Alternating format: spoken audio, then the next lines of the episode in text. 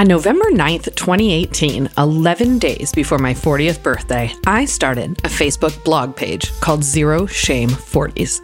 It was an homage to my shame focused therapy, and for some reason, people liked it. And now there's a podcast. The page is all about me, Lacey J, but the podcast is all about you. My friends and family have agreed to chat with me about their unique lives. Everyone has something to say if you're willing to listen. These are Zero Shame stories. Hello, hello, hello, ZSFers. It's the last episode of season one of Zero Shame Stories. I cannot believe it. I'm here. It's me, Lacey J. Guess who else? You know who else? Fields Bland. so, um, I'm weirdly emotional about this. Like, we started this podcast, had no idea what we were doing, and it has been quite a fucking learning experience to the point where I had to re record one. I had to scrap several, and I'll be contacting these people to see if they'd like to be a part of season two. Um, it's been an interesting ride, and I feel like we learned so much uh, that's going into our next ventures. And I'm like so appreciative of all the people that let me talk to them and interview them for this season. Um, what do you have to say, Ben? How traumatic was it for you when we first started this podcast? Well, I mean, I think it was more than just starting this podcast. It was starting this podcast, starting one of the other podcasts, and um, I like to um overbook myself. I go really big. I try to do Yeah. everything at one time, and Yeah. and in this case, I dragged Ben into it, and uh, yeah, it was a wild ride in the beginning, and most of the mistakes made were mine, and most of the time taken was his fixing it. So I, I I did spend a lot of time working on ones that ended up That I never just scrapped. Yeah, because Yeah. they were from a pod. If it requires a lot of editing work, you're in trouble. Yeah. Well, and the other thing was like we we've made so many changes. Like in the beginning, you were just kind of trying to do everything, and then uh, you, you made us like a really cool spreadsheet, and I started doing the edits, and w- like you were using making doing the software or whatever I'm trying to say. But um, we have a spreadsheet where I tell you like where to cut, and I've had some really complicated episodes this season, and I feel really awesome about like my I don't know, listening, editing type skills. I feel like they've been honed and it's been really fun and awesome to do. Yeah, I mean, we're definitely the last half of the season was certainly a lot a lot less work than the Right. first half. Right. We've, we kind of, we, yeah, we kind of figured it out, which is cool because we're super excited about the Lost in My 40s podcast and like everything that we've learned from this and Mowage, which was sort of, it was different because with Mowage, it's just us talking to each other. It's not anybody that we have to interview. We don't have to worry about the internet or anything. We just record everything locally in our home. Yeah. So that that's been easier kind of from the beginning than trying to um, do all the like interviews during COVID and and also just with people who didn't live near me, which is those are some of the episodes that I had to scrap where people that lived really far away and like the t- the internet delay like made the conversation really awkward or you just couldn't hear it or there were some like the background noise was too much before I knew what to say to people and then you know I I learned a lot. Oh my god, I can totally hear our dog. I know. I know. we're sitting here. We're sitting here talking about like production values and how, how we've learned so much. And she's literally behind me, just whining right Yeah. now. Oh my god. Welp. Yeah, you know, I mean, we're doing this in our house or whatevs. Yeah. Um okay, so speaking of like the quality of podcasts and the things that we learned, today's pod was one of the first that I recorded. It was recorded actually in March um because it's my very uh dear friend Christy, who I've known for 20 some odd years, who's on the Lost in My 40s podcast. She was also in episodes, uh, what, I think three and four on MS. Uh, might have been four and five. No, I think it was three and four. And um, yeah, so this is a special episode. Like episode six was was uh, my dear friend Josh. It's the same kind of format where we just like talk and you know reminisce or whatever. But The point is that it was recorded in March. It was before we figured the sound out correctly. It's got like a different mic that we used. And so it's going to sound like as every podcast got better, we're suddenly going to get to this one and it's not going to sound as good as the later ones. So I just want to tell you that was why I, you know, I did this with Christy early on when I was still kind of getting used to what all of this meant. So Yeah, I mean, there's, and I think this is something that Oh my god, what is her problem? seriously, eh, she's fine. She doesn't, she doesn't make a noise. The second I Oh start, my the second I start talking, she starts whining Okay. because she hears our one of our other dogs barking, and now she wants to Oh go investigate. God. Well, put her outside. Let her investigate all she fucking wants. I don't care. Guys, look, we're actually going to miss you. We love these little chats that we have. And while Ben is doing that, before he comes back to say whatever he wanted to say, let me say to this. If you like this kind of stuff and you want to still chill and hang out with us, please just go to Patreon. Patreon.com slash zero shame 40s, all spelled out F O R T I S. Wait, T I E S? Oh, shit. Wow. What I was saying is, uh, come to patreon.com slash zero shame 40s and uh, we will have some some special content for you guys. It's just kind of like these chats uh, with ben and i. And it's also part of mowage as well. These two podcasts have always been you know they're cousins i guess and an offshoot of the page themselves. But anyway ben you were about to say something before she lost her shit. Would you like to continue?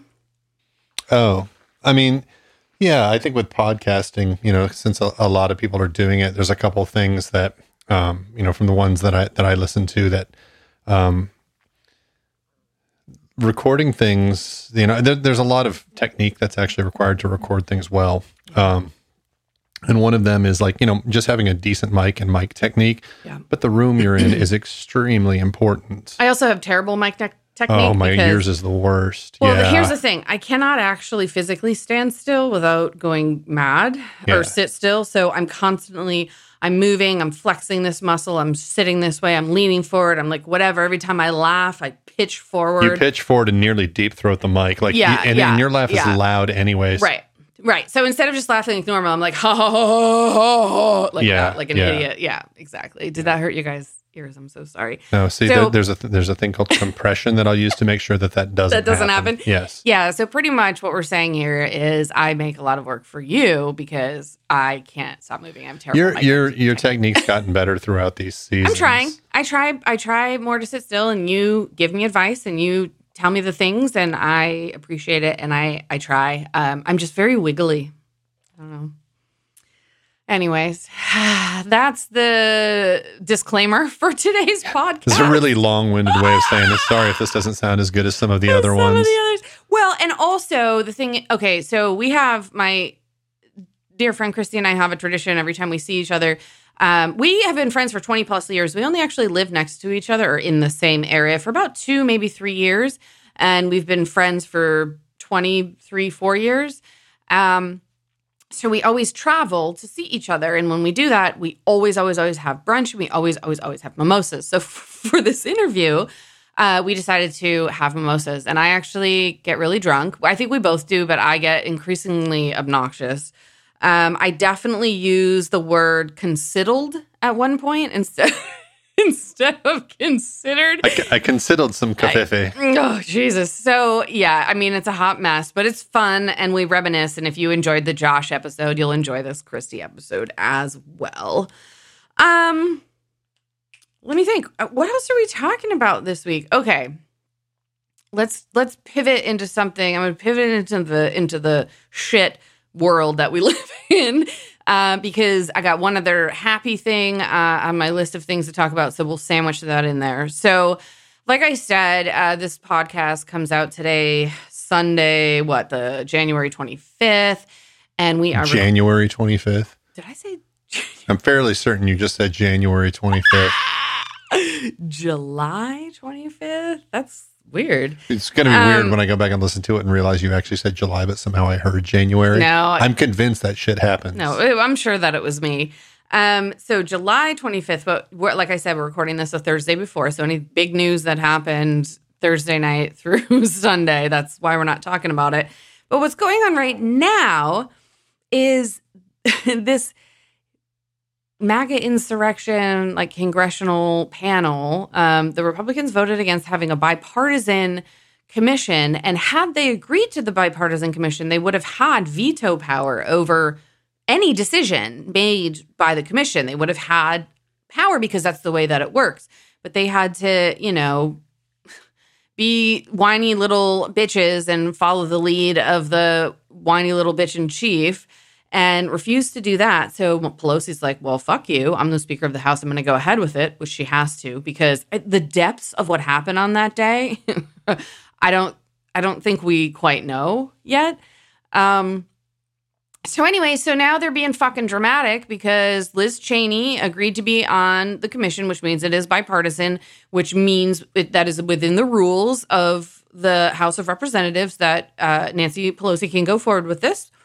And um, Kevin McCarthy's having a fucking hissy fit over it because she said she wouldn't let Jim Jordan be on the panel committee, whatever it is, which is, I mean, he'd only be there to disrupt things. So now Kevin McCarthy's like pitching a fit and being like, well, if he can't be on it, then we'll have no Republicans. Who cares? I don't care. Go away. All of this fucking theater and these Republicans and the fact that they're still kowtowing to Trump, it's horrible. It's embarrassing. It's dangerous. Um, I I hope that this commission that Nancy Pelosi is putting together does the right work and presents it in the right way. I think that the Democrats really handled the second impeachment trial really well. Um, their the way that they presented that case, and I and I hope that they follow that sort of um, I don't know template. I I, I guess uh, just just being thorough, presenting facts, not being fucking dramatic.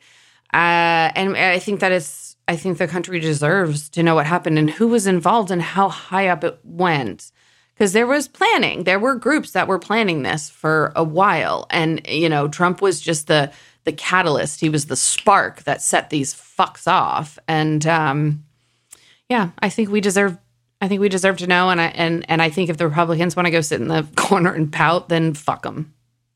Yeah, I mean, they don't do anything anyway. They cry like They little cry bitches. like little fucking bitches. yeah. and uh, uh, I mean they're the worst. And the whole thing, it's funny about the like the personal responsibility crowd and the people that think you know we're a bunch of snowflakes or whatever. These people have got the thinnest fucking skin. Well, because everything is projection. It's all it's all projection. Everything they say about us is really them. And they they really are the snowflakes. They cannot deal with any reality outside of like white supremacy basically uh, you know white white christian supremacy for a lot of They them no, I mean they live in abject terror Of anything outside of that, I know. outside. Like, and it's just Well, that's what ha- you know. when you don't know anything, everything is scary. And what I find when I talk to people like this is that they don't fucking know anything. no. They don't know anything, and and the they don't know anything because they don't know how to think, and that's a failure of our education system and the focus of it. Instead of like testing and memorizing facts, why don't we teach people how to fucking think? Teach people how to think. If you teach people how to think and they understand logic and fallacies and and and they know how to spot those kind of things, everything else will fall into uh, place. The thing is, is a lot of us went went through like the public public ex bleh, the public education system, Yeah. and not all of us are a bunch of fucking idiots that can't think. So. I, I don't. I I, know, I don't know if it's the education system, other than it's I'm probably saying the masses. I'm saying- upbringing of these people. Well, their their yes. parents were probably pieces of shit. Well, but they're uh, what I'm saying is their parents weren't taught how to think either. No. You know, and we don't learn those kind of skills until we get into college, which is why these people that are stuck in this this terrified existence, afraid of anything that they don't understand, is is because like and and the, and they hate higher education. It's Oh, because yeah. that's it's because that's when you learn these skills. Well, imagine if we taught people these things at the age of reason. I think I went on a rant about this last week. think you did. Even Yeah. it's just like I, I it just it seems so fucking simple to me but it's so easy to sit here in front of a microphone and yap my mouth but like how do you change the country how do you change the world it's it's such a Just leave everything as is and let the Delta variant do its work. I mean, it. Like, don't- I They're, don't- they're setting themselves up. They're setting Yeah, I themselves up to mean, die. I know I don't have that on a list of like things to talk about today. I always jot down a few things in case my mind goes blank from like anxiety or something. But um we've touched on this before. I'm having real I'm having real sort of moral ethical uh, dilemmas in in in my head because I- I want I want there to be consequences for actions. And I see a lot of these stories and I see a lot of these people that were like, I thought it was a hoax and, you know, now I'm intubated or whatever. There's shit like that. I mean, that, th- there's stuff like that has been for the entire pandemic, but especially now because the only people that are hospitalized and dying are the unvaccinated. And it's like, I, I want there to be consequences, but I know that not everyone is this stubborn asshole, this stubborn, selfish asshole that's not going to do anything for anyone else no matter what. I know those people are out there, but there are some valid, you know, vaccine hesitant people. And there's the black community, which have absolute right to be Oh, yeah. suspicious of, of vaccines. If anyone is confused about what I'm talking about, please Google the Tuskegee imper- experiments. Like it's, It's they're they're they're I know uh, up. well yeah but what I'm saying is like we were we were listening I don't know even what news program it was it doesn't matter but we were listening to a woman who was in the hospital who was talking about how she was so scared to get the vaccine and now she has covid and she's so super sick. And she was African American and I couldn't help but think like and she sounded older right? And it was just like Jesus Christ I mean I understand where her head is at. And so I think about these people and how they are going to be hurt by this delta strain but i also think about the the anti-vax just the mean and and the lying crowd and the and the misinformation crowd and and, and that, and that's where I think the change has to be made. Like the the the the sort of uh, the media outlets that are that are that are perpetrating these these lies. It's the same, you know. It's the same thing. Oh, the big steal. Oh, this is all a hoax or whatever. Like these media networks, they need to be held accountable for for, Well, that's for, a whole- for the that's a whole massive amounts of misinformation. do you mean by networks or, or the platforms because i think a reckoning for platforms such as facebook twitter instagram you know like whatever all of them, i think every one of them. I think there's a reckoning coming for these platforms, and I think that we're going to see. I hope some laws change where where they need to be responsible for the content that they allow out there. And like Facebook is, I mean, we've talked about it a hundred times. I'm still banned. I've got another 20 days on my ban for calling someone Fuck twat for fat shaming. I mean, it's like. Uh, they're they're they're on the wrong side of every issue, and their algorithms suck. And I And think yet everybody still uses it because everyone's hooked. Well, you know, I, I you're you're a little more sour on social media than I am, always have been, and Not all of it. Not No, all of no, it. not all of like, it, Like but- twi- Twitter's a Twitter's a gutter. I well, so here's the funny, the interesting thing though. Like, I think it was episode five when I had my cousin on, and we talked about it. Like, he talked about science Twitter and how it's Yeah, like, yeah. f- and how it's really great and like forwarding the the advancement of science and scientists true. being able to That's connect. true. The the cesspool is political Twitter, and Yeah. that's why I have a hard time being on it sometimes because those are the people that I follow, and I get upset when I see it. Point is, like, Yeah. what I'm talking about is uh, I think there needs to be a reckoning for like some responsibility for these platforms. They they've got they can't they can't just do what they want and like create their own courts and their own laws and their own rules. Yeah. It's we are still in the infancy of the information age of the internet. Like we we've got a generation and a half now ab- about since since the internet became readily available for everyone. Well, I think what we forget is that this is still new and making decisions to change the status quo is not as revolutionary as, you know, these platforms would want you to feel because they're on the other side. But like we we can see the effects here. We can see when democracy is weakened because of these platforms, Facebook in particular. And like it's okay to take steps to, to counteract that. We've we we have to do that. We have to learn from from from the lessons of the last what two decades i guess is about when you know the kind of like rise and takeover of the internet or takeover of the world by the internet is that that's about right Yeah. two well two and a half probably because we were you know when we were in high school mid 90s it was you know aol chat and and and that kind of thing but it, it really was early 2000s and and on i guess that that the internet started to Yeah. become I a th- regular part of life I think it was right? late 90s. I think it was like, yeah, yeah between but like, was like napster time yeah, it was- it between was like 96 and 2000, it was, it was fairly primitive. And then, um, you know, then like anything else, it got more, it, it- I mean, the money found it, you know, Yeah. and that's, that's ultimately what it is now. It's like the same place where, you know, magazines and newspapers and, and cable news and all of these other things and all these other networks and all this way of like getting entertainment and information to people all got consolidated in this Yeah. one place. yeah And because of that, those that had those that own those platforms became incredibly powerful because they ultimately held um they held all the cards and the advertisers was just like, okay, you know, we're on board. We can target all of our stuff better. Sweet. So everything that that type of um predictive algorithms and all these type of other things that that are that are driving people down these you know down these rabbit holes Yeah. and YouTube a lot of that stuff was developed for advertising right you know so it's it's all one and I also same think there's a reckoning for capitalism coming. I certainly hope so. The thing is, is that this country is teetering on that a reckoning for for for capitalism, whether that means like regulations or what whatever else. You know, that Biden and the Democrats are trying to change this country by passing some leg. I'm digressing. I'm digressing from a digression. That's you do that. You do that. And you know what really grinds my gears? You got to throw Family Guy in there. Look, I'm going to stop all of the digressions because really, this entire conversation started with me complaining about Kevin McCarthy and Jim Jordan. Somehow we got here. Yeah. What I, I, mean, what I want, look, what I want to say is like, shit is fucked up right now. I had a dream that both of them were hanged from yard arms. Who? Both of who? Jim Jordan and Kevin McCarthy? Yes. Dream. That was a dream. This is not a threat. We do not recommend was- threatening.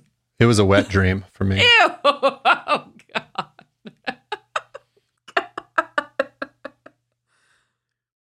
so I was chatting um, with our friend Derek today. You guys probably listened to his podcast last week, which was super amazing that he was willing to uh, talk about that. But we were chatting today, and uh, he wanted me to add something to our intro chat. And so he said, Hey, uh, did you see all that about how Trump is framing the insurrection as a bunch of uh, loving, loving people? They were there, they were loving, and it was like a love fest, I think he even said. Yeah. I mean, What it was it's com- almost indistinguishable from uh, from Woodstock. yeah. what what is going on with these people? Like they they beat a police officer with a fucking American flagpole. That what what are you t- what yeah, sure. The the way that these people could rewrite history and just even just in the moment like we were it was just a couple months ago. We were all here, we saw what happened. And the thing is all these talking heads have to do is repeat this enough times and it starts being parroted back to them. Yep. Yeah. Yeah. Trump learned that. He learned that from Goebbels. Yep. I mean, fucking Create a what- feed, create a feedback loop. yeah, I think what, what I don't remember the exact quote, quote, excuse me, but um, yeah, Goebbels was like, if you say saying say, say something enough times, you know, people will start to believe it is the general like idea. Yeah. and that is essentially, I mean, that's been the Republican playbook for I believe like my lifetime, at least in the time that I've paid attention to politics. It's like just choose a lie and just say it over and over and over and over and over Yep. again. And uh, Trump is he has taken advantage of that and now there's this sort of machine behind him and they just they say these things and they and they um rewrite history right before our eyes and it's I don't really know what to say it's I, I don't know. I don't know what to say. It's disheartening. It is disheartening. I don't I don't think there's any real progress on this that can be made. Like you said, there needs to be a reckoning and there needs to be a reckoning that comes in a lot of different forms. Yeah, I'm I'm really hopeful that that that, that, that doesn't mean like a like a war, like a civil war type reckoning. I really No, what, what really I, don't fucking want that what to I happen. what, what I hope it means is that we have some sort of uh, massive public works project that creates Well, a lot of that's what they're- jobs and everyone realizes, hey, the way to do this is to actually build our country and build the things that we want to do. Well, that's what Biden and Buttigieg are trying to do. Build that better. That's, That's what exactly they want right. to do. It's like can't just can it get done? Because the the problem is the problem with the fucking Democrats is that they play by the rules, which is what you would want, I think. Um, and don't fucking at me. I get it. Not every Democrat is a saint. Some of them are terrible. There's a lot of lobbying and there's money. I get it. But they the they party on the whole. yeah, and they're they they and the leadership right now currently they are trying to get things done within within the context of the rules of our government. And when you have another side that just cheats all the fucking time, it's hard. Yeah. And I hope I hope they can pass the the legislation that they want and I hope that it benefits the American people and I hope that fucking rich people have to pay for it, quite honestly. And did you see the, the that uh, uh, Jeff Bezos thing where he came he came he you know, launched off in his dick rocket and when he came back in in the press conference he says I want to thank all Yeah. the uh, Amazon customers and employees. Yeah, you 'cause you, you- you paid you for this. paid for this. Yeah. and I was like that. I was like oh my god you fucking said that. He didn't. He didn't get it. He thought that that was a positive thing. He thought that telling everyone who's ever shopped at Amazon or worked at Amazon that their money or their labor paid for his dick waving trip into fucking space. He thought that was a positive thing to You know- say. what the fuck? I would love to start taking all I'm the, over billionaires. all the all the like all the Blue Origin assets, all the stuff for for SpaceX. You know, fuck Virgin Galactic. I mean, he's not a he's not an astronaut, by the way. Richard Branson, he's not a fucking astronaut. Yeah, Branson comes back and he's like, um, I've been to space and I'm an astronaut. No one can ever take that away No, from me. Fuck no, you, no. asshole. Absolutely wrong. If you you. if if your dick has not entered a vagina, you're a virgin. Period. And he Wait, what? and- Wait, what are we talking about? he did not go to space. Right. He went to the uppermost atmosphere, but he did not cross the actual line that that that He's an astronaut, Ben. Yeah. take it away from him. no. I don't I don't think he's any different than anyone that's ever ridden a 737 at this point except he has a lot more money.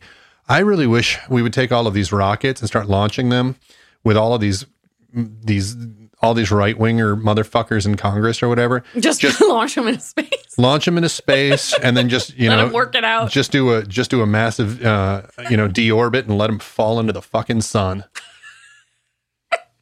i mean that's reality tv i would i would pay to just watch the entire republican senate sitting in a rocket as it fall, as it falls toward the sun Yeah. Um. Yeah. wet dream again A wet dream in a spacesuit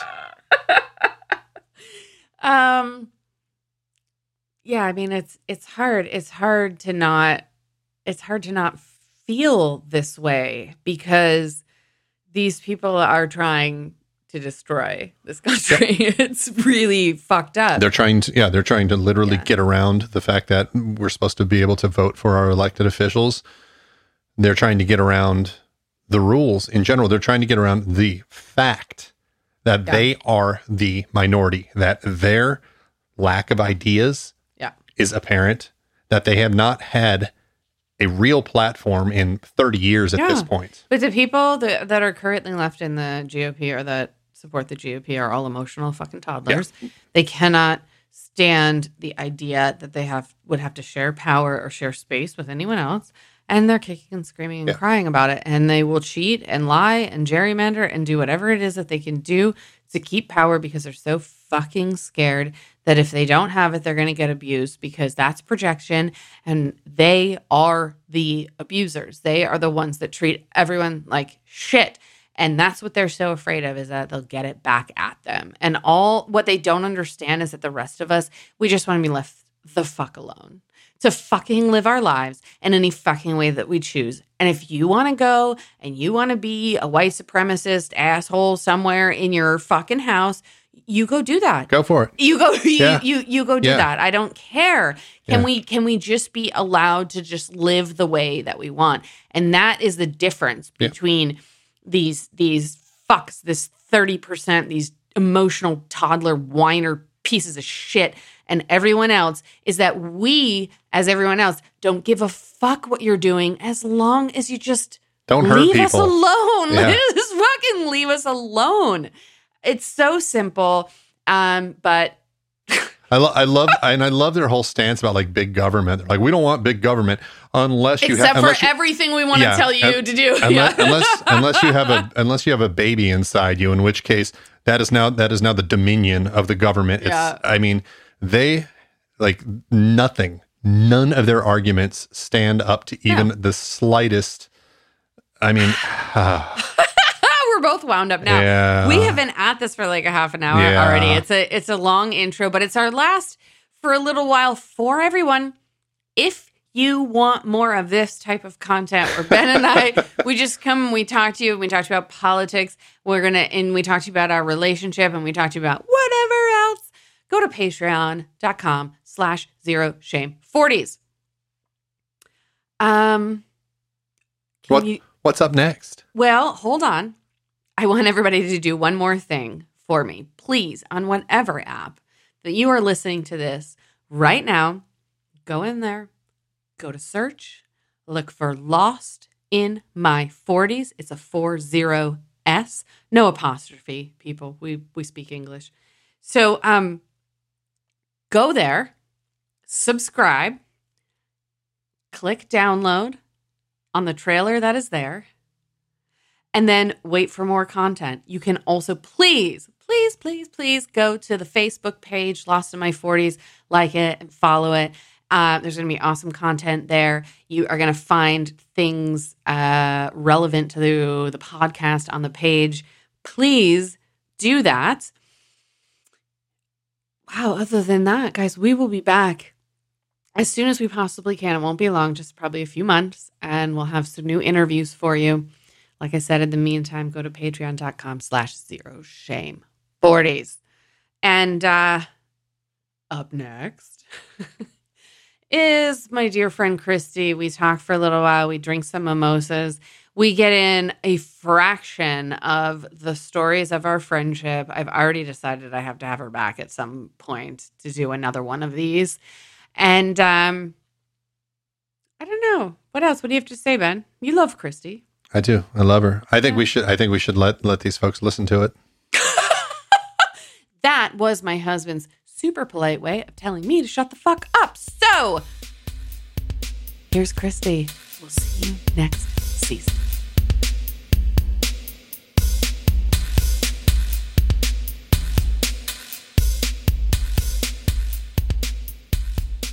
I just, I'm breathing.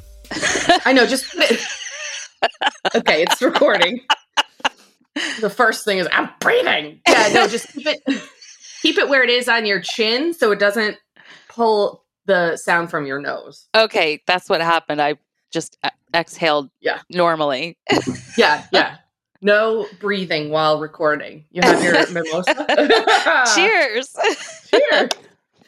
I'm downstairs in like the recording area, and so I poured myself the biggest uh mimosa I could. That's I like just a t- Brought my stuff up to the office with me. this is like this is about two tablespoons of orange juice, and the rest is champagne. The Yeah, rest is champagne. Okay, so That's because you know how to make a Take a proper mimosa. That's correct. Um, all right, so here's what we're doing. We're joined by Christy today. This is we are now recording our very first special episode. I have less of a format for these than uh, the ones um, where I'm, you know, interviewing formally. So really, I just kind of want to take some time and revisit our friendship, our relationship, and um, we'll see where it goes. There's like no plan for this whatsoever, other than to drink these mimosas. So, um, okay, so let's start. How long have we? How long have we known each other now? It was the '90s, years. wasn't it? Yeah, yeah. So late 90s. It was 99 because 99 was the first New Year's that I spent with Caleb and we all met that year. Okay, yeah, that makes sense. Yeah, and then and then the summer of 99 was that That big crazy summer. yes, where we were all partying and, and you lived in Ghetto Lake. Going to raves. That's correct. That is correct. What was it really called? Willow Lake. Yes. Like, wait. Um, that's right. Yeah. So I was living in an apartment with, well, it depends, two to three other guys. It depends if you count our the guy on guy the couch. on the couch. yes.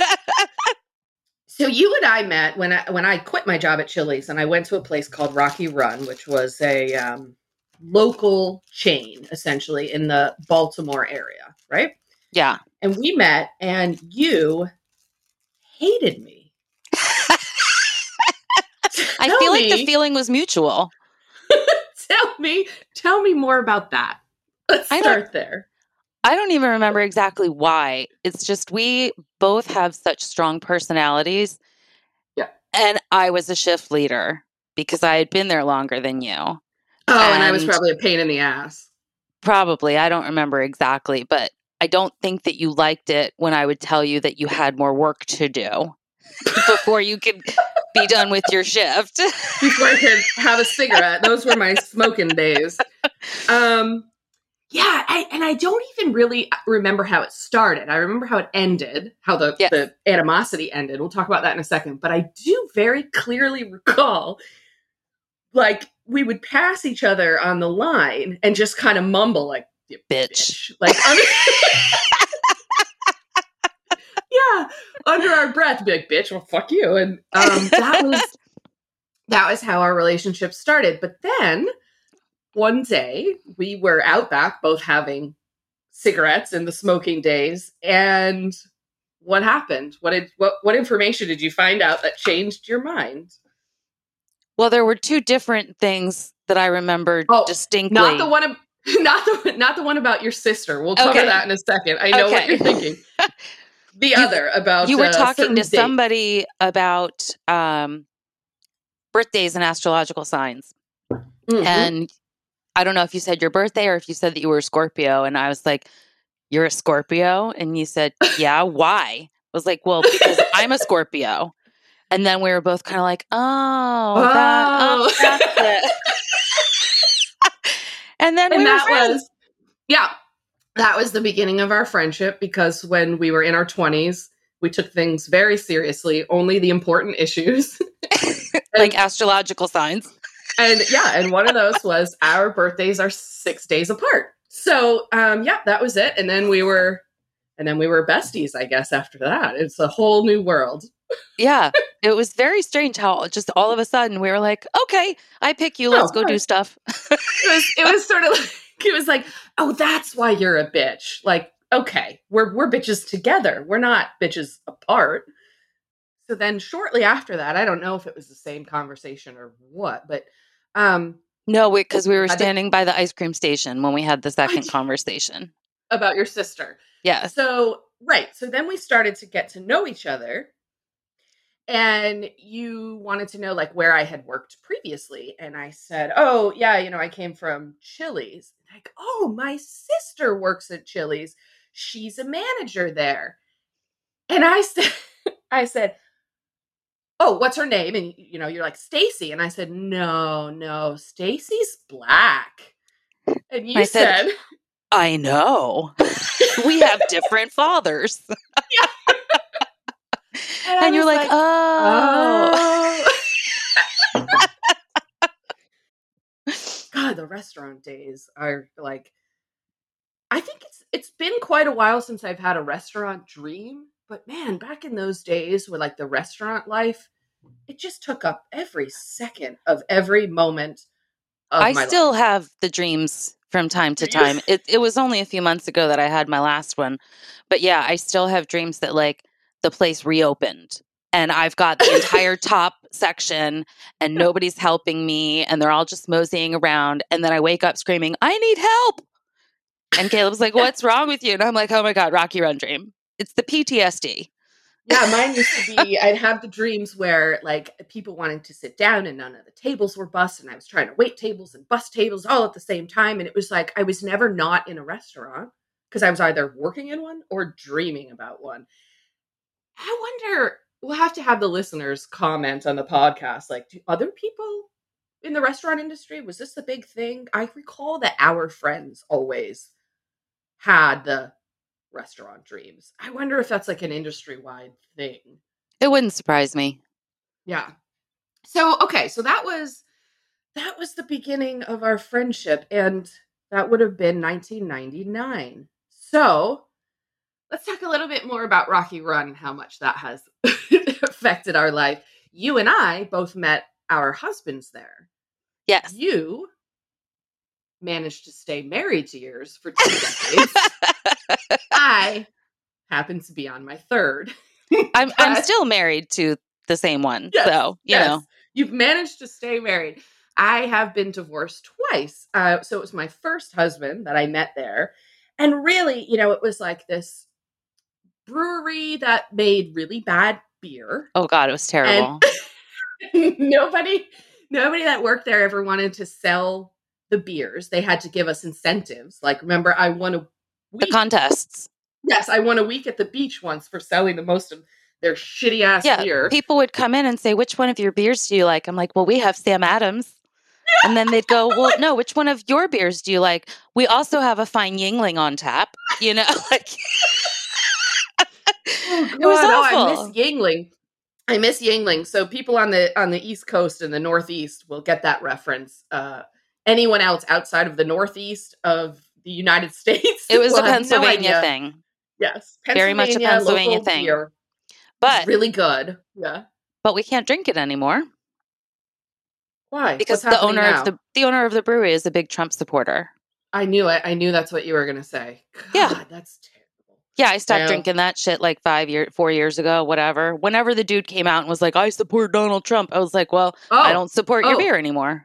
So what you're doing is engaging in cancel culture. Uh huh.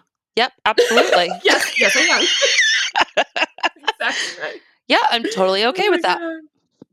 All right, so so back to so Rocky Run in our twenties was basically a giant fuckfest. Everybody had ha- had had paired off in as many pairs as we probably could, and several of us got married. There were how many weddings came out of there? Kelly and So, I, and you and you and Caleb, Shanna and Dave. Which that's over. Right. Um, But only So- recently, uh, Liz and Tim, I'm pretty sure they're still married. Um, right? I don't know. There were so many more, but I just can't remember. Oh, um, Jason and Sarah, but that's over. And that's over too. Yeah. Um, It- yeah, but there was a handful. It was a handful of weddings, and we all kind of got married right around the same time. It was in 2002. Remember, mine was the earliest. It was in February. Yours was in October, and I feel like there were a couple in between there too. Yeah, there were. Um, and I think Caleb and I were one of the first couples to get engaged. Yeah. You and Kelly, it was like engaged, boom, married. Yes. Um, in fact, I have I have essentially eloped all three of my marriages. So with Kelly and I, yes. we got we got married in the public library in Albany, New York, before he joined the Navy. After we had fled to New York, we can talk about that story in Yeah. a second. That's a fun one. So yeah, and then and then with Alex, I we just got married in the backyard and had no big deal. And then Ben and I were planning the huge wedding, but of course ended up eloping in Las Vegas. So apparently that's how I roll. I am a serial marrier and I Serial like, eloper. I do elope. Good God. Um, let's talk about your wedding for a second, though, because your wedding was one of the coolest weddings I've ever been to. Tell us what the theme was. Well, we got married at the Renaissance Festival. And everyone who was a participant in the wedding had to be in full costume.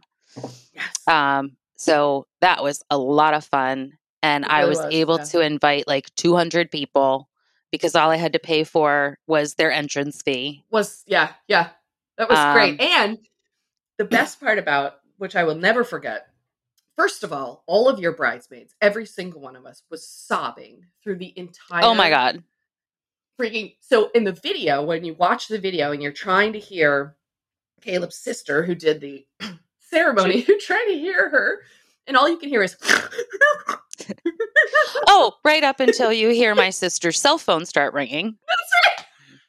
And then I could see her uncomfortably in the video, and I could hear her behind me, like in real life, going, That's I'm going to kill him. I'm going to kill him because he was Oh late. And so he was trying to call her and ask Oh. her where we were in the festival. God. and we were literally in the middle of my ceremony. Um, yeah well he got divorced too so yeah. Yeah. forget about him um yeah so so while we're all like snorting and crying like babies a crowd started to gather at your wedding like Besides my guests. Yeah. yes yes so it's just it started gra- and the crowd started getting bigger and bigger and we found out when it was over people thought it was A show. like an act, a show, yes, because we were up on a stage. And and like you guys get married and people, everybody just starts clapping and oh my god, and we're like, who are these people? Well, it was funny we- too because as I was actually walking down to the stage, there were people all around, and I could hear them going, "Oh my god, is this real or is this a show?" And I'm, "It's real. I'm getting married." Really so it was guys. it was Yeah. really really cool. People were taking pictures, and there have got to be pictures of you somewhere on somebody's Facebook where they're like, "We saw this mock wedding at the Renaissance Festival." Yeah. Oh, there was no Facebook then. Never mind. Oh fuck, we're old. Yeah. That was that was before Facebook. Shit. It was. It was. And you are famous for being late to buying your bridesmaids' dresses. Me, I'm famous for that. Yeah, because oh, my wedding, I remember Oh, it took you forever to buy it. And then Shannon's too. Is that what Yeah. you're talking about? Yeah. God damn it. So, I didn't know I'd become famous for that. well, I, I mean, I expect it of you now. Yeah, well, you're not getting married again, so it'll be fine. That's true. Yeah. Yeah.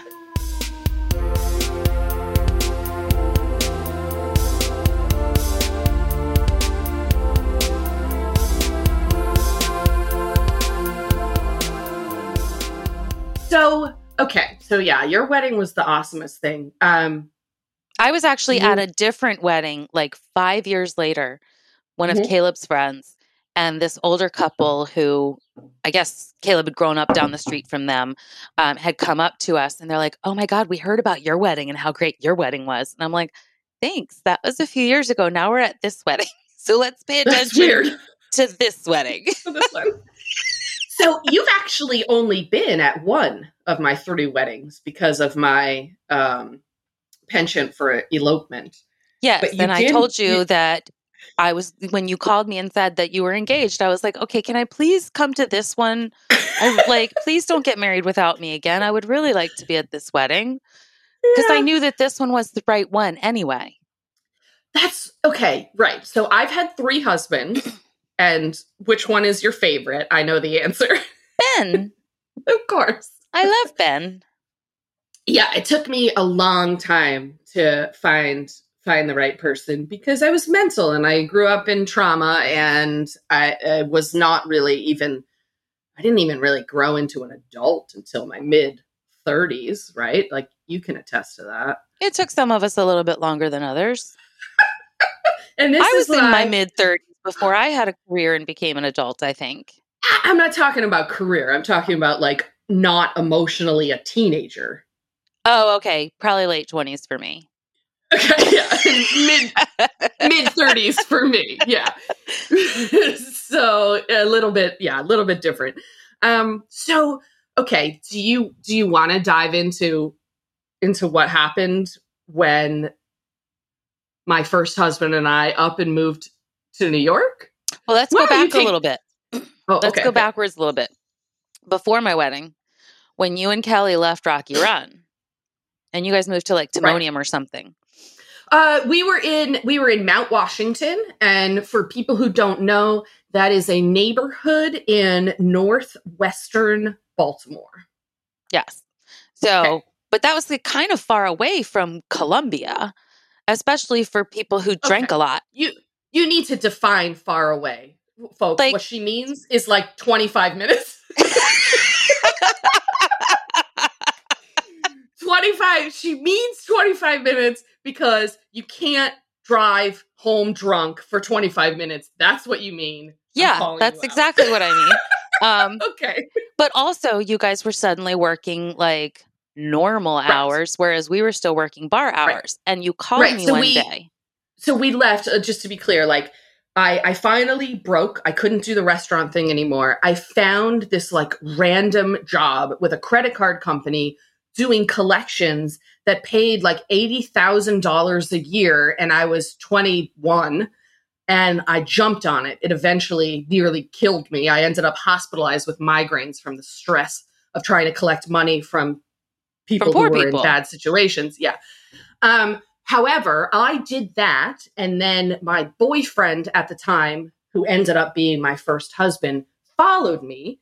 And we moved from basically from a, a, a Washington, D.C. suburb to a neighborhood in North Baltimore.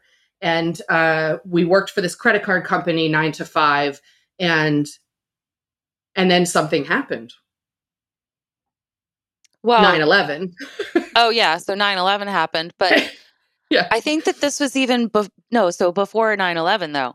Um, we weren't seeing each other very often because you worked Right. Monday through Friday, nine to five, and we were bartenders. Right, So- you're right. I jumped ahead. 9/11 was the catalyst for us Leaving. fleeing the state. Yeah. Yes, but, But um, you're right. So go back. you and- called and- me. yeah. Yeah. So you called me and you were really upset. And you were like, I haven't, like, we haven't seen each other since I moved and started this job. And you are important to me. And so we're going to be friends. We're going to make this work. We're going to see Yeah. each other more often. And that's just how it's going to be. And I was like, oh, Yeah. okay. Like, my friendship means that much to her that she's like fighting for it, which I love. That's true. That happens. Yeah, that did Yeah. happen. so okay, so then there we, we started. Excuse me. I'm gonna. I'm burping up uh, Mimosa. mimosas. So excuse me to the listeners. That nasty ass sound is champagne That's gases because we're in releasing from my body. yeah. So so what we did, the solution that we came up with is that we were all going to move in with each other. yep, I forgot about that. Okay, so so this is what when we disappeared, this is what happened. So so we decided we were all we were going to look for a house. It was going to be Kelly and I and you and Caleb and and then our other friend Shannon. Right. So the five of us were supposedly looking for a house. Then for some reason, eh, like 9/11 affected me in a way where I was just like I was already stressed out from this job and working in corporate America and seeing, you know, th- this this terrorist attack it like threw me for a loop. And so Kelly and I started talking to him and I was like, "You know what we should do? We should just move to New York and live on my on the family farm. Let's just go to my dad's farm and we'll live there and we'll just get away and we won't have to deal with cities is like what I was thinking. So so we did, but what happened was we forgot to tell anyone. because And and you lost I'm your a- phone charger. Because I'm a spastic, yeah, and I lost my phone charger, so I just stopped answering my phone. Because when we left, we left, we were like broke, right? Because let me tell you, we were in our 20s and we were making all of this money that we didn't know what to do with, except for we found stuff to do with it. Oh, sure. Didn't save it, didn't save any of it. We had no money. We just quit our jobs, packed everything up, moved to my dad's farm, and why don't you go ahead and take it from there? So I would call you and leave you a message and be like, "Hey, Lacey, what's up? Blah blah blah. I'm looking at places for us." And Yeah. and then a few days later, Lacey, I, I mean, I don't know why you're not returning my call. If you don't, if you guys don't want to live with us, that's fine, you know. Um, and then I'd call again a few days later and be like, "What did I do to upset you so much that you're not calling me? I don't understand this." And it just got worse and worse until I was like, "Okay, we don't have to be friends anymore, but I just have to know that you're okay." And I happened to have a bar regular who at the time was a Secret Service agent. So I was talking to him and some other people in the bar.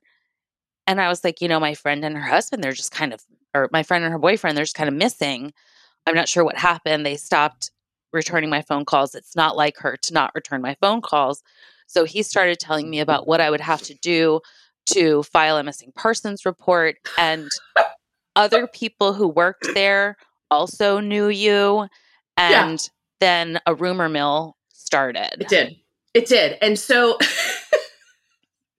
so I finally, after, I mean, it was a couple weeks, and I, like we were so busy with the the moving and then I was up there with my family and we're seeing them again and I just hadn't got a new phone charger and I'm like I'm not thinking about it. So I finally charge my phone and I have like 40 fucking messages.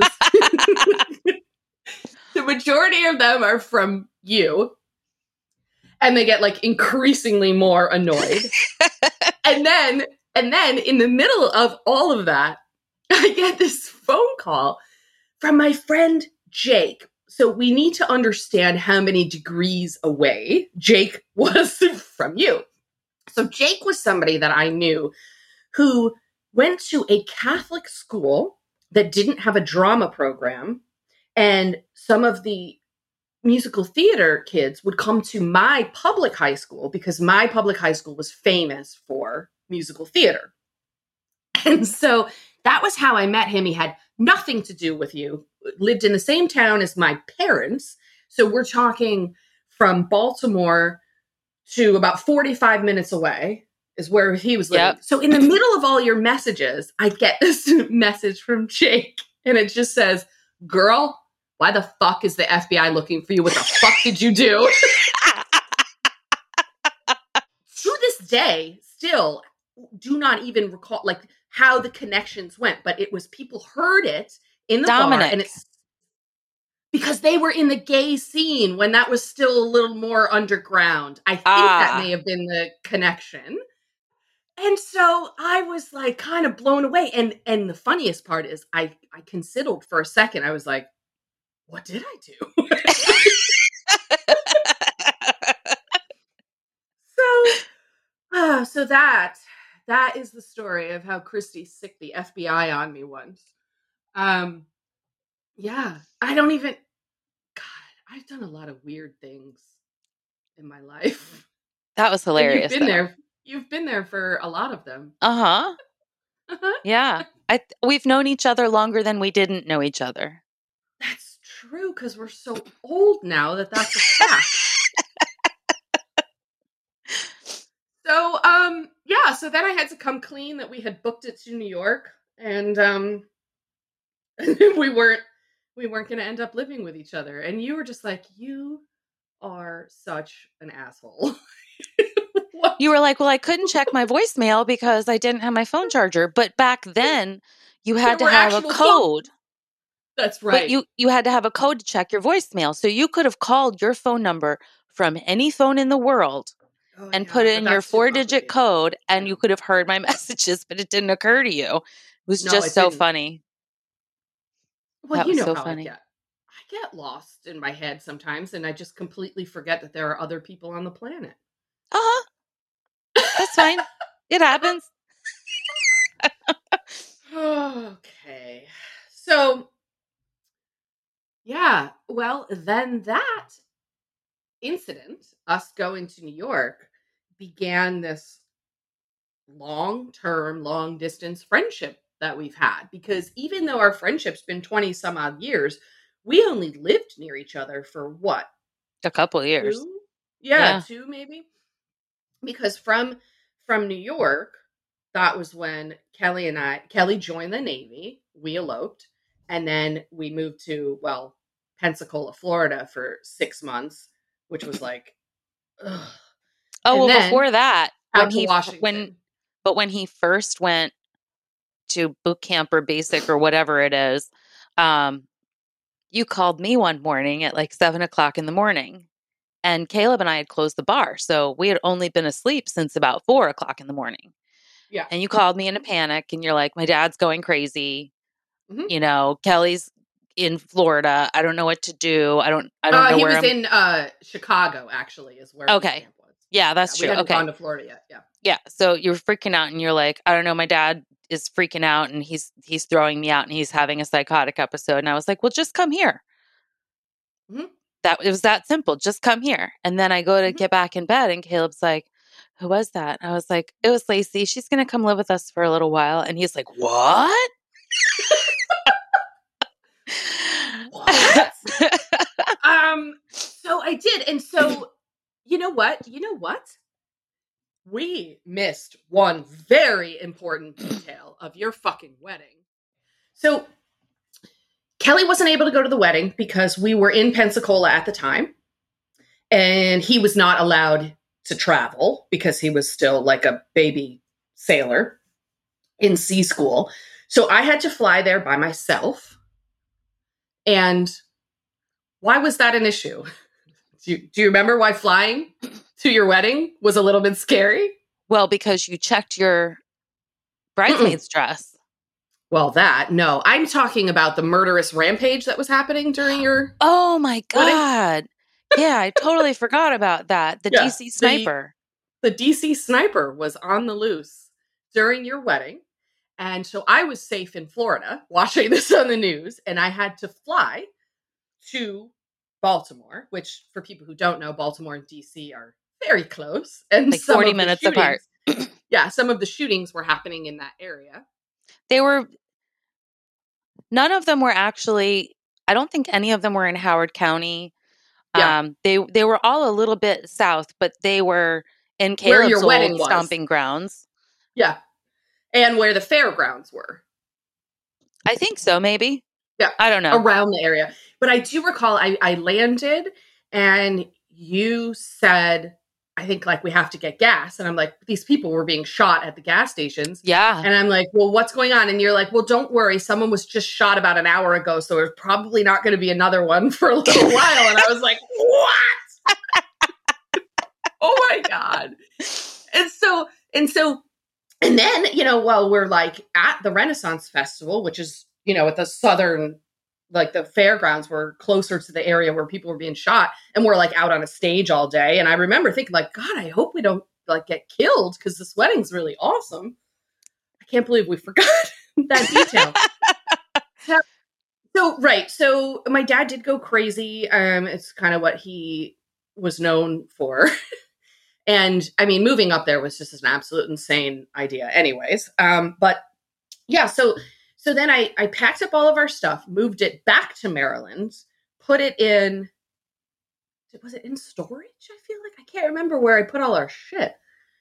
But the dogs, our our two dogs, stayed at my in laws, and I was at your apartment because your apartment happened to be like four seconds from my in laws' house. yes but you could not have lived with them that would have made you Yeah. even crazier right. So I came and I lived with you.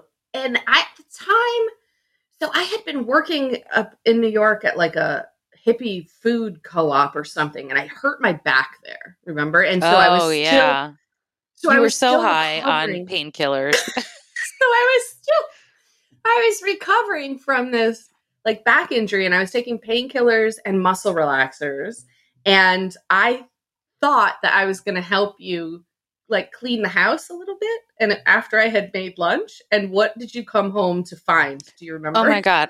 I walk into my apartment and the place is filled with smoke. And she's got windows open and trying to get the smoke to go away. And I come into the kitchen. I'm like, what the hell is going on? And you were like, well, my lunch bubbled over. And well, you just have to burn that off. so instead of instead of scrubbing the stove I turned the burners on high and tried to burn off the shit that had bubbled onto the stove So that was fun. Oh my god. and I was convinced that that was the right way to do things. And in hindsight, I feel like I may have taken too many muscle relaxers. Maybe. Maybe. I got sometimes I forget how many really just silly stories we have. We do have a lot of fun, silly stories. Yeah. God, I can't wait to see you again. I know. I miss this you. is weird like because even even with being apart like living on different coasts we've managed to see each other at least every couple of years with one of us traveling um And then also it helps that my parents live near you. So Right. I'm out there for Well, and then anytime anyone, too. either one of us has like a major surgery, we fly across the country to help each other. Spoiler alert. She's about to have brain surgery.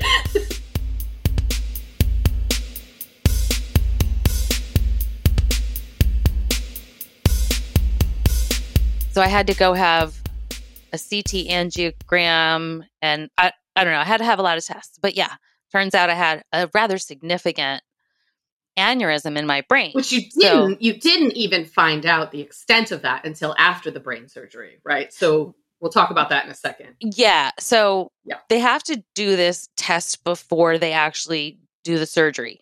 Um, and you have to be awake for it. So I'm awake and they're threading a camera up through my femoral artery all the way into my brain. And they had to So find the femoral for for people that don't know, so the the femoral starts in your thigh. So they made a cut, put a camera in through your thigh, yeah, and so then it's in your in my it groin basically. Yeah. So they've they've cut into my major artery in my groin and they send this camera up to my brain. Um, and then they had to take pictures, which is why I had to be awake for it because they would tell me to hold my breath so that they could get a nice clear picture. And I Mhm. was like, I don't think I can do that. And they're like, Oh, you're going to be so stoned, it'll be fine. And I was. They gave me some good drugs that day. so So little small uh, uh small perk of having a brain disorder, excellent drugs. Like Yes. good drugs. yes, excellent drugs. So something to look forward to in case your brain ever f- goes fucking haywire. Right. So, yeah, so I had that procedure done. And most aneurysms are a bit of a bubble on your blood vessel. Mine was a double bubble, like almost heart shaped.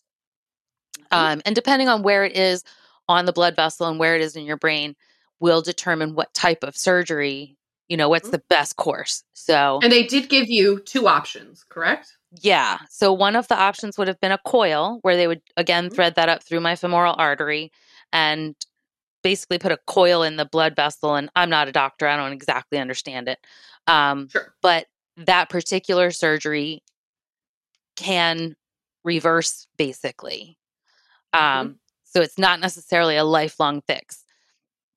The other so it is option, something had you chosen had you chosen the coil you wouldn't have had the stress and pressure of having done nothing knowing that aneurysm could burst at any moment however the coil could also fail eventually. exactly.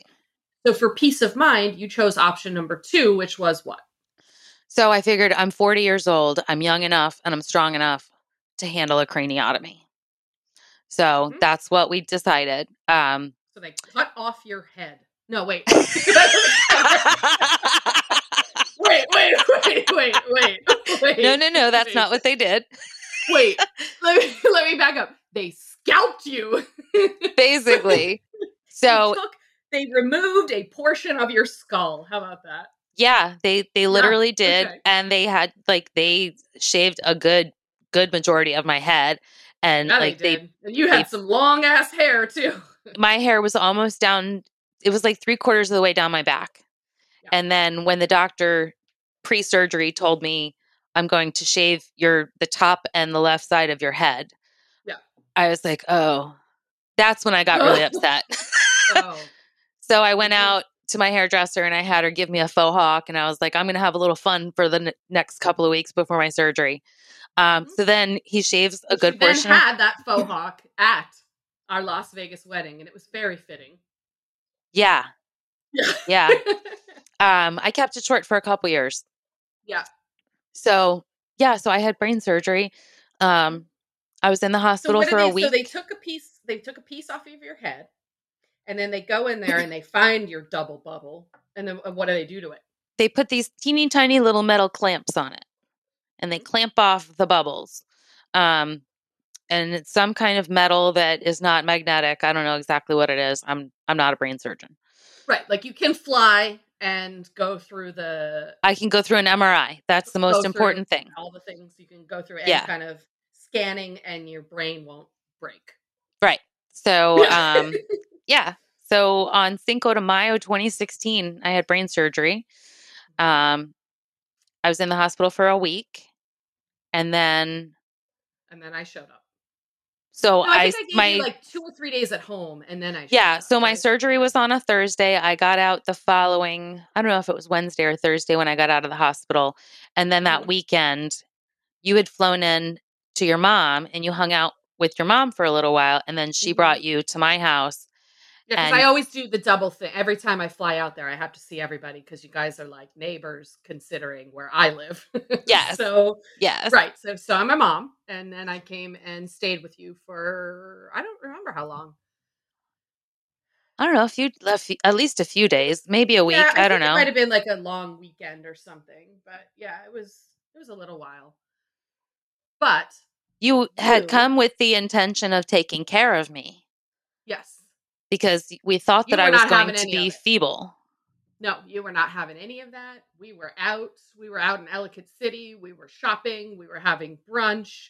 You were like, "Fuck this brain surgery. I'm fine." Um, yeah, and my I doctor was, gonna nice and, like, enough. I was gonna like feed you chicken soup because you couldn't Right. use your arms. I didn't know what to expect. Like, I didn't know either. Yeah, I don't know people with having fucking brain surgery, and you were like, "No, let's get brunch." Okay. Yeah. And my doctor was nice enough that he left me a little strip of hair. So I had a comb over while You did. it grew out. Took about a year but to it- fully grow out the comb over. Yeah, I remember that. But it looked. It actually looked good. It just looked like a trendy haircut, is what it looked like. you know? Yeah. it wasn't like you were walking down the street and people were like, "Oh, she had brain surgery." Right. And my grandmother had bought me all these hats. And I didn't have to wear them. because because that's what women in her generation did. They wore hats. Yeah. Were they were they big and floofy? No, I hats did you like they told me my mom and my grandmother they were powerless to do anything. So they were like, "We want you to go to Kohl's.com and make a wish list." You know, and things that will be comfortable for you to wear, and maybe some hats it, yeah. because they're shaving your head. And so I made this ridiculous wish list, and thinking, "Oh, they'll get me a few things." Mhm. They bought me every single thing that I had put on my wish list, which was Mhm. super nice of them. It was like you know, Mhm. comfortable pajamas and comfortable bras and I don't know, just lots of hats. So let's hit let's hit two quick points.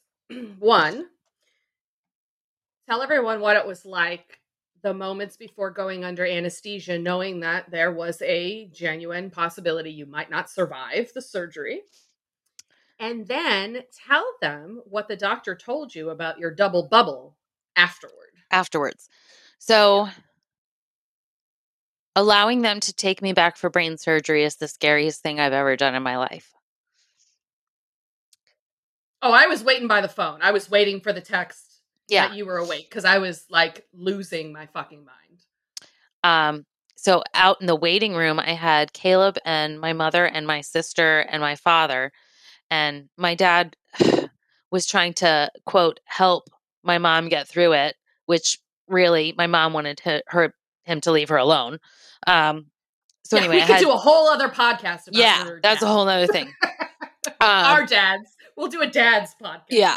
and then later on in the day my mother-in-law and father-in-law came to the hospital and you know so i had i had to basically say goodbye Goodbye. to my goodbye. parents and Yeah. my sister and my and then my husband um A just in case goodbye. Yeah, and I Yeah. told you, I very distinctly remember telling you that if you fucking died, I was gonna fucking kill you. Don't you dare. right and i remember the doctor came back and he was like oh you're like before the surgery he's like oh you got your hair cut i'm like yeah well you know you're gonna shave my head so i figured i'd get you most most of the way there um, and i remember i said to him i don't expect you i don't care what you do with my hair i don't expect you to be a hairdresser i expect you to be the best goddamn neurosurgeon in this hospital today that's what i want i hope that you paid attention in school on aneurysm day you know Aneurysm day. It's just Yeah. one day. It's like a four. It's a it's a, it's a four hour course. They go in. They go. This is Right. an aneurysm. Clip it. It's Right. done. That's it. Oh, and, and being a little- doctor is easy. little little side note a couple weeks before the surgery before the surgery my grandmother was like well did your doctor study under dr ben carson because i really Oh, like no. dr ben carson and i was like i don't know i'll ask him at my next appointment so i asked him he that was is like where, for those who don't know, that is where Ben Carson practiced medicine was Yep. at Johns Hopkins he was an incredible pediatric neurosurgeon. And so my neurosurgeon did his pediatric neurosurgery rotation under Dr. Carson. And I actually was able to find a photo on Google of the two of them together. And so I was able to show my grandmother, look, this is them together. Look, this it's going to be fine. it's gonna be fine. Yeah. So, So, yeah. so you went through the brain surgery. You did wake up, and then the doctor told you what about your aneurysm? He said, "By the well, way, okay. had so we not done this surgery, what? uh, he said I was a very, very lucky young woman and that if we hadn't done the surgery, I had two, maybe three years, and it was going to explode and kill me pretty much instantly. Right? So, because your double bubble was what they call thin. It had been. It was The- so the walls of my blood the vessel, remaining like membrane of the blood Yeah. vessel was about was close to breaking. it was so thin that the doctor could see the blood moving through the blood vessel. Um, and so the punchline to this whole fucking story is had you not developed MS, I'd be dead. an incidental MRI, you would be dead right now. yes. Yes. Yep. So MS saved saved life. my life. And you know, the brain surgery made me decide I have to start doing my bucket list stuff. You know, so since then um I've been to Vegas twice. I've for been yeah, I went to I went on a cruise. I don't think I ever need to do that again, but my mom really wanted me to go, so we well, went your on mother a is of the uh, of the uh, boomer cruising generation. She loves it. It's fun for her. I Yeah. really Um, so- She's a cruiser. Yeah, so my sister and my mother and I went on a cruise out of New Orleans. Um, I need to spend more time in New Orleans. That was not enough time there. Uh, I went And just to snorkeling. clear- Just to be clear, this is your black sister, correct? Just fucking right. Only one. Um, Only it's the only Yeah. it's the only one, and she's darker than we are. yeah. Yeah. Well, I mean, you're the whitest Oh person ever. You burn Ever. if you even think about going outside. so that's actually true. That is actually true. all I all I have to do is see sunshine outside of a window, and I start to turn pink. Yes. Yes. Um, And you have been to the beach with me several times and had to deal with the reflection from my white ass leg. I mean, like, can we talk about the time that you turned 40? oh God. Yes. So, So for everybody that is uh, that that's listening, Christy is 3 years older than me. Her birthday is November 14th. And so this year you will turn 46 uh huh. and then 6 days later I will turn 43. Yes. Yes. So, So- when you were turning 40, I decided I wanted to have a big ass house party. And I wanted everybody to drink 40s for my 40th. 40s So- for 40. Yeah. Yeah. And so I was talking to Lacey and I'm like, I'm really, uh, you know, sad that you live so far away. I'd love it if you could be at my house party. And then I don't know. So secretly, Well, I did. so a few days before my birthday, Right, right, right. Lacey took a picture of herself, a selfie in front of FedEx. And she was like, Yes. a package is coming your way for your birthday. And I was like, oh, cool. Yeah. And Okay. then So let me my husband over. was So- being real sketchy about leaving work that Friday. And he was like, well, you know, I got to go pick up my boss and his wife from the airport. And I'm like, okay, whatever. meanwhile, so you live about 15 minutes from the airport. If that, yeah. If that, which is hilarious because that's about my distance from the airport here in Seattle too. So, um, okay, so so unbeknownst to Christy, what I had done was contact her husband and said, I'm going to be there for her 40th birthday. Do not tell her. So I played this like long ass con. I didn't mail her any fucking package. I just went and found a FedEx, stood in front of it, and took a selfie and was like, package coming your way. So I I fly in. Caleb picks me up. We drive to your house and like your home So I'm like crouched and like crawling up to the front stoop because I don't know. I don't know if people know, but in Baltimore, it's not a It's a stoop. It's a stoop. Yeah, it's a so I'm stoop. like, so I'm like crawling to the stoop so you don't see me out the window. Like to what I- stoop is actually a verb. Like Yes, we stoop. Correct. Stooping is a verb in. Well, I shouldn't even say Baltimore. I should say stooping is a verb in Balmer Balmer. because Balmer. that's how it's pronounced. Balmer. Baltimore is Balmer. So, anyways, I'm like crawling up there, trying to make sure you don't see me out the front bay because you have that big bay window there. Right. So I told Caleb, I was like, when you go inside, say to her, hey, there's a package out front, No, no, no. right? You you texted Oh, I text me. you. Yes. So while so while he's in there, like, or uh, as we pulled up in the car, I text her and I was like, just got a notification from FedEx. They say your package is there. Have you gotten it yet? And you were like, no, not yet. And at that moment, Caleb's walking in the house and he says, there's a package outside. So she comes, she opens the door, and I just said, hi. And she went,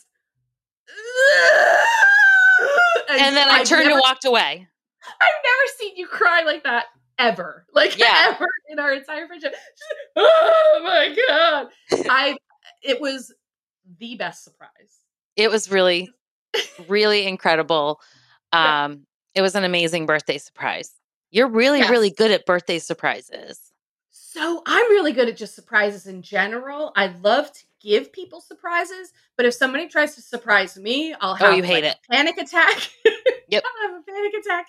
I'll cry. I'll need like three days of alone time to get over the shock. I can't do it. I can't deal with surprises, but I'm pretty freaking good at them. Um, You're also like such a sleuth that no one can put anything past you. So we can't give you a surprise nope. because That's you're right. like, what are you doing? What are you like? Why are you being shady? Yeah, no, no, no, because because I'm tuned in because I don't want that shit.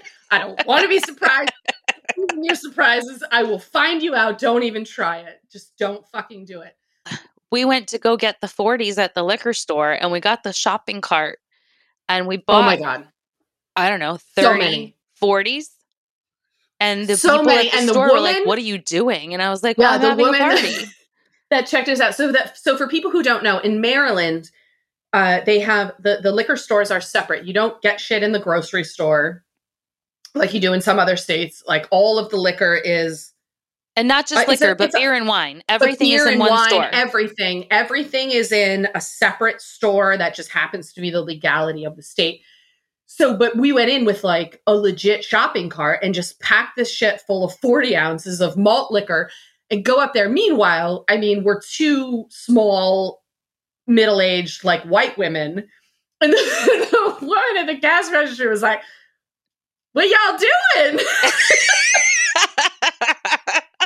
I was like, we're having a house party. I'm 40. We're having 40s party. for my 40. 40s for 40. And she was like, Oh, hey, all right.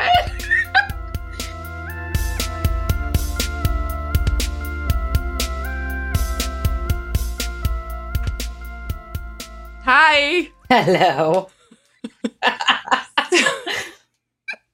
So, uh, the listeners may notice a difference in sound uh, because this little portion is being recorded Much just a few later. days. Yeah, much, so the original was recorded in March and this is being recorded in July because what happened was we got just, I mean, it was it wasn't so much you as it was me, but I got just incoherent. I rambled. I got really drunk on fucking mimosas, and I didn't feel like it was usable. So I asked you to come back for this clip, and here you are. I'm pretty sure I was pretty drunk on mimosas too. So I know, but you're you're way less obnoxious.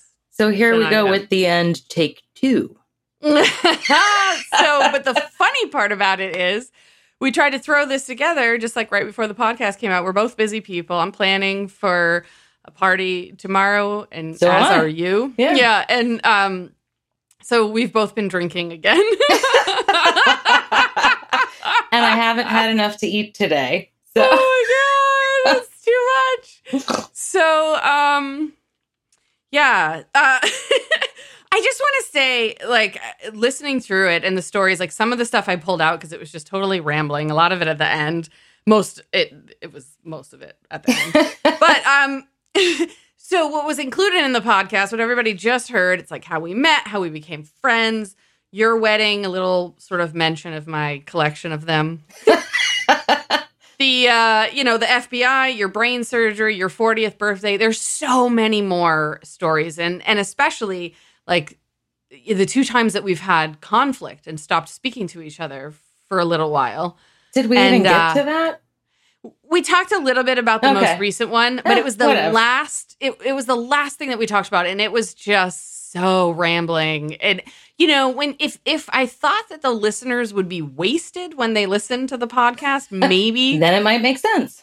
yeah, like when you're around people and you're wasted and they're wasted, everything's fucking brilliant. But if you're just listening to a couple of drunks, It's obnoxious. At least I'm fucking obnoxious. I'll tell you that. Well, I have I still Um, haven't heard it. And since we recorded this four months ago, I don't fucking remember what we said. There's some great stories and it's a lot of laughing. And um, so, anyways, here we are at at the the ending. Uh, take two, and I just want to say, like, we're gonna have to record some more podcasts because there's so much more about our friendship. It's hard to put twenty some years in uh, uh, like ninety minutes, if that. I don't even know how long it's gonna end up, but anyway, we're gonna have to do it again next season. Okay, that's your official invitation. yeah, that sounds great. Also, now that we're uh, doing a flash forward here, we should talk about Lost. We've been recording that. Hey. Uh, Lost in my 40s. We are almost finished with season one. And It'll all come I, back around. if I, if I can say, I'm pretty sure you're enjoying yourself. I've I've absolutely been having so much fun doing the Lost podcast. I loved the show when it came out. Um, this was like at the very beginning of DVR, and I didn't have a DVR yet, so I Mm-hmm. Yeah. actually learned how to program my VCR for Lost because I worked That's on amazing. Thursday nights. Yeah, it came on Thursday amazing. nights, and I worked on Thursday nights. So I was like, well, I have to record this because now I'm hooked. Yeah. And so I love that we're revisiting it because I have not Yeah. rewatched the whole series. Um, yeah, so, I that's did one time. I did one time, and it was with Ben. And then now, just like watching it for to produce the show, I'm watching it like three to four times an episode because I'm making timelines and Yeah. you know watching it and taking notes and like whatever. Um, but anyway, yeah, I'm I'm just really excited about that, and it's really fun that we're doing it together and that we're doing it with like Ben and his old friend as well. I mean, old as in from a long time. Well, we're all old, Right. That's why it's called Lost in My Forties. And I've been enjoying getting. I've been enjoying getting to know Derek. Yeah, yeah, it's been really fun. Yeah. And obviously, for the listeners, you learned a little bit about Derek last week. So, Holy shit, that right. episode was crazy. yeah. so, anyways, um, thank you for coming back just to say goodbye properly. The ending of our other recording was fucking hilarious because we were just like drunk and like, okay, bye. And there was no official end, nothing. It was abrupt and hilarious. But, um, I thought maybe we were like cackling by the end or something. yeah. Oh, yeah. Yeah, definitely. I screamed a few times. It was in all, all of it was just awful. Anyways, um, all we're, right. the, we're those besties that get obnoxious when we get together. So I know it's actually it's it's sad for much people fun. in like restaurants. I'm always about. I'm always like a few decibels louder when I'm with you because we just we just talk we like match each other and then raise each other and eventually we're just screaming at each other. we're, we should it's record not a lie. Next. So for the listeners, uh, next month we are going to the beach together. Yeah. Um, and so that second night, it's just you and me, and we're gonna go out to dinner, and we should yeah. just like record that on our cell phones or something, just because. oh, well, you want to like we can go live on well, I can't on Facebook. I'm banned right now as always. we can figure something out. yeah, it'll be fun. All right. Yeah, I'm really looking forward to seeing you. I can't believe we're actually going to the beach next month and I'm ready. Yes, me too. We need this. I'm ready. It's been a long, it's been a long COVID year, and I'm afraid it's coming back this winter. I'm just glad. oh, the all of my fucking friends- Yeah, all of my friends are uh are vaccinated and and sane people. So. Yes. All right. Listen, Christy, thanks for popping in so we can say do like a proper goodbye instead of this weird abrupt ending where no more uh, shenanigans can be taken. um, yeah, obviously you're one of my bestest friends in the whole wide world and oldest friends as well. Um, sometimes I wonder if that has to do with the fact that we didn't live near each other because I'm really obnoxious and uh, we have spent most of our friendship on opposite coasts. So I know, and maybe it just works. Maybe that's why it works because you're definitely my longest, like oldest friend, and and it just works because I I don't have to see you all the time. and I don't mean that's not a you thing. That's a like I'm a hermit kind of thing. But anyways, all right. So uh next season we'll do another one of these. We'll talk more about the things that that we missed, and um in September we'll be on our new podcast together, which is like amazing. All right, I love you. I love you. I can't wait to see you. Yeah, you too. Bye. Bye. Join us in just a few months for more incredible life stories from my family and friends. In the meantime, subscribe and download Mawwage, that's M A W W A G E, for more of me and more of Ben. And of course, look for and subscribe to Lost in My 40s in your favorite podcast app right now. And go to Facebook, like the Facebook page, Lost in My 40s, spelled with a 4 0 S. We'll see you back in just a few months for more Zero Shame stories.